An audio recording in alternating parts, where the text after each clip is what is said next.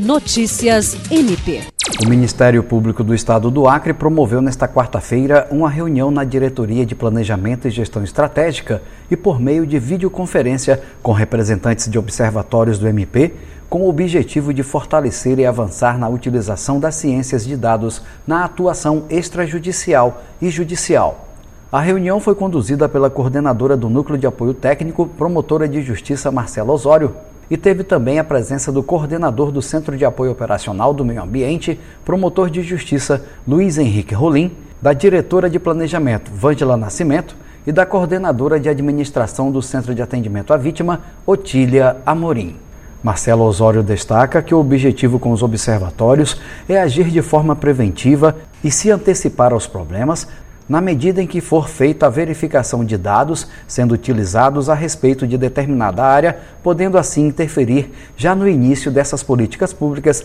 e evitar que os problemas venham a acontecer. Jean Oliveira, para a Agência de Notícias do Ministério Público do Estado do Acre.